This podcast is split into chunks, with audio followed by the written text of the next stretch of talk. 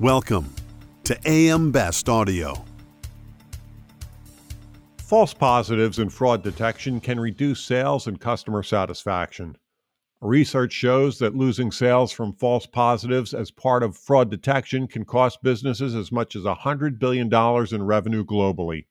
However, deep visibility into a user's unique digital interaction without collecting any personal data from an applicant can change the game in retail fraud detection.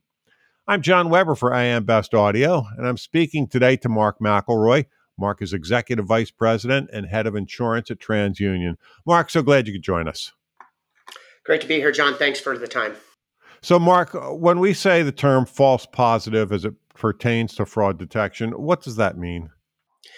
Yeah, false positive, if you think about it from the customer's experience, it's indicating that there might be a fraudulent transaction when in fact the customer that is trying to come through your process, whether it's your digital application process online or what have you, is actually a valid uh, valid customer with the right intent uh, in engaging with your business. So when you have a false positive, it can have a detrimental effect on that customer's experience can also have a detrimental effect on your ability to identify the good customers and gain momentum and gain revenue from transactions that if it is a false positive and it turns the individual consumer away, uh, you won't have that opportunity. So, fraud has plagued the insurance industry for decades. How big of a problem is it, Mark? Yeah, look, our, our indications are that there's more than $100 billion of global sales revenue that's currently being lost to this false positive environment, right? And, and the interesting thing about that, John, is that that amount or the amount of fraud indicated, um, that number actually represents about 75% more than the actual losses that can be attributed to fraud. So that's why when TransUnion addressed this and starts to, and it's coming out into this market, um, that's a real key indicator where there's more losses going on as a result of false positives than there are actually that can be attributed to the fraud that's going on. So, is the problem getting worse, especially in this digital first environment? Yeah, I think uh, you just hit the nail on the head with that. As the digital environment and digitization continues to expand inside of the insurance market and all other markets across the globe, quite honestly, um, it absolutely is getting worse. I mean, despite uh, the increased level of scrutiny, generating you know the high level of losses from false positive. Last year in 2021, there was a record year uh, where corporate networks still saw over seven billion dollars in damages as a result of cyber attacks and, and fraudulent actors. So, what are some of the traditional false positive solutions? Yeah, John. So it's, it is a great question because there's a lot of time and effort that's been, been spent on current solutions. Um, some solutions that might be biometric related, they might be code related.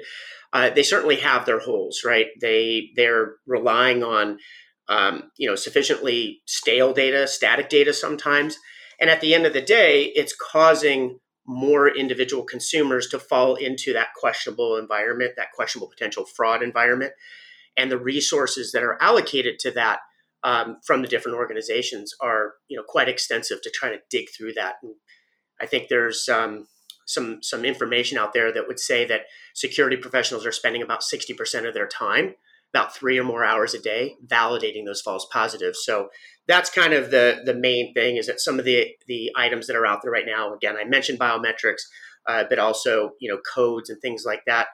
Um, it really puts you in a position of um, faulty technology potential or faulty data, and not being nearly as effective as keeping uh, keeping out the bad actors as it should be. Are there any new platforms or methods for insurers to combat this problem? Yeah, so that's that's why you know we're talking. Um, you know the the TruValidate device risk with behavioral analytics from TransUnion. Um, that is really uh, the new approach that we're taking. The behavioral analytics portion of it, which is powered by NeuroID, really allows the solution to have an immediate impact. You don't have to wait for burn in periods. You don't have to wait for um, the data to kind of catch up with the transaction.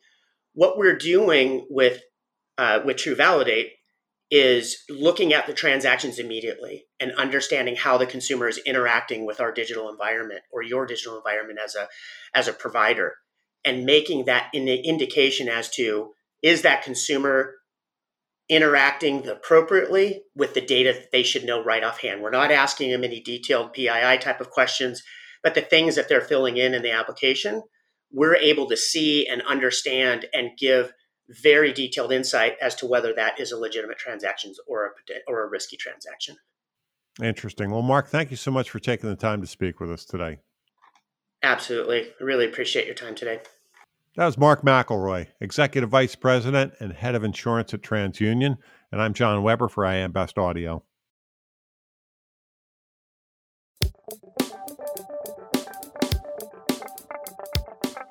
Looking to get the full attention of the insurance industry? We have the platforms that will do just that. Whether it be AM Best TV, AM Best Audio, Best Review Magazine, or Best Day. Find out more by calling AM Best Advertising Sales at 908 439 2200, extension 5399, and have a great day.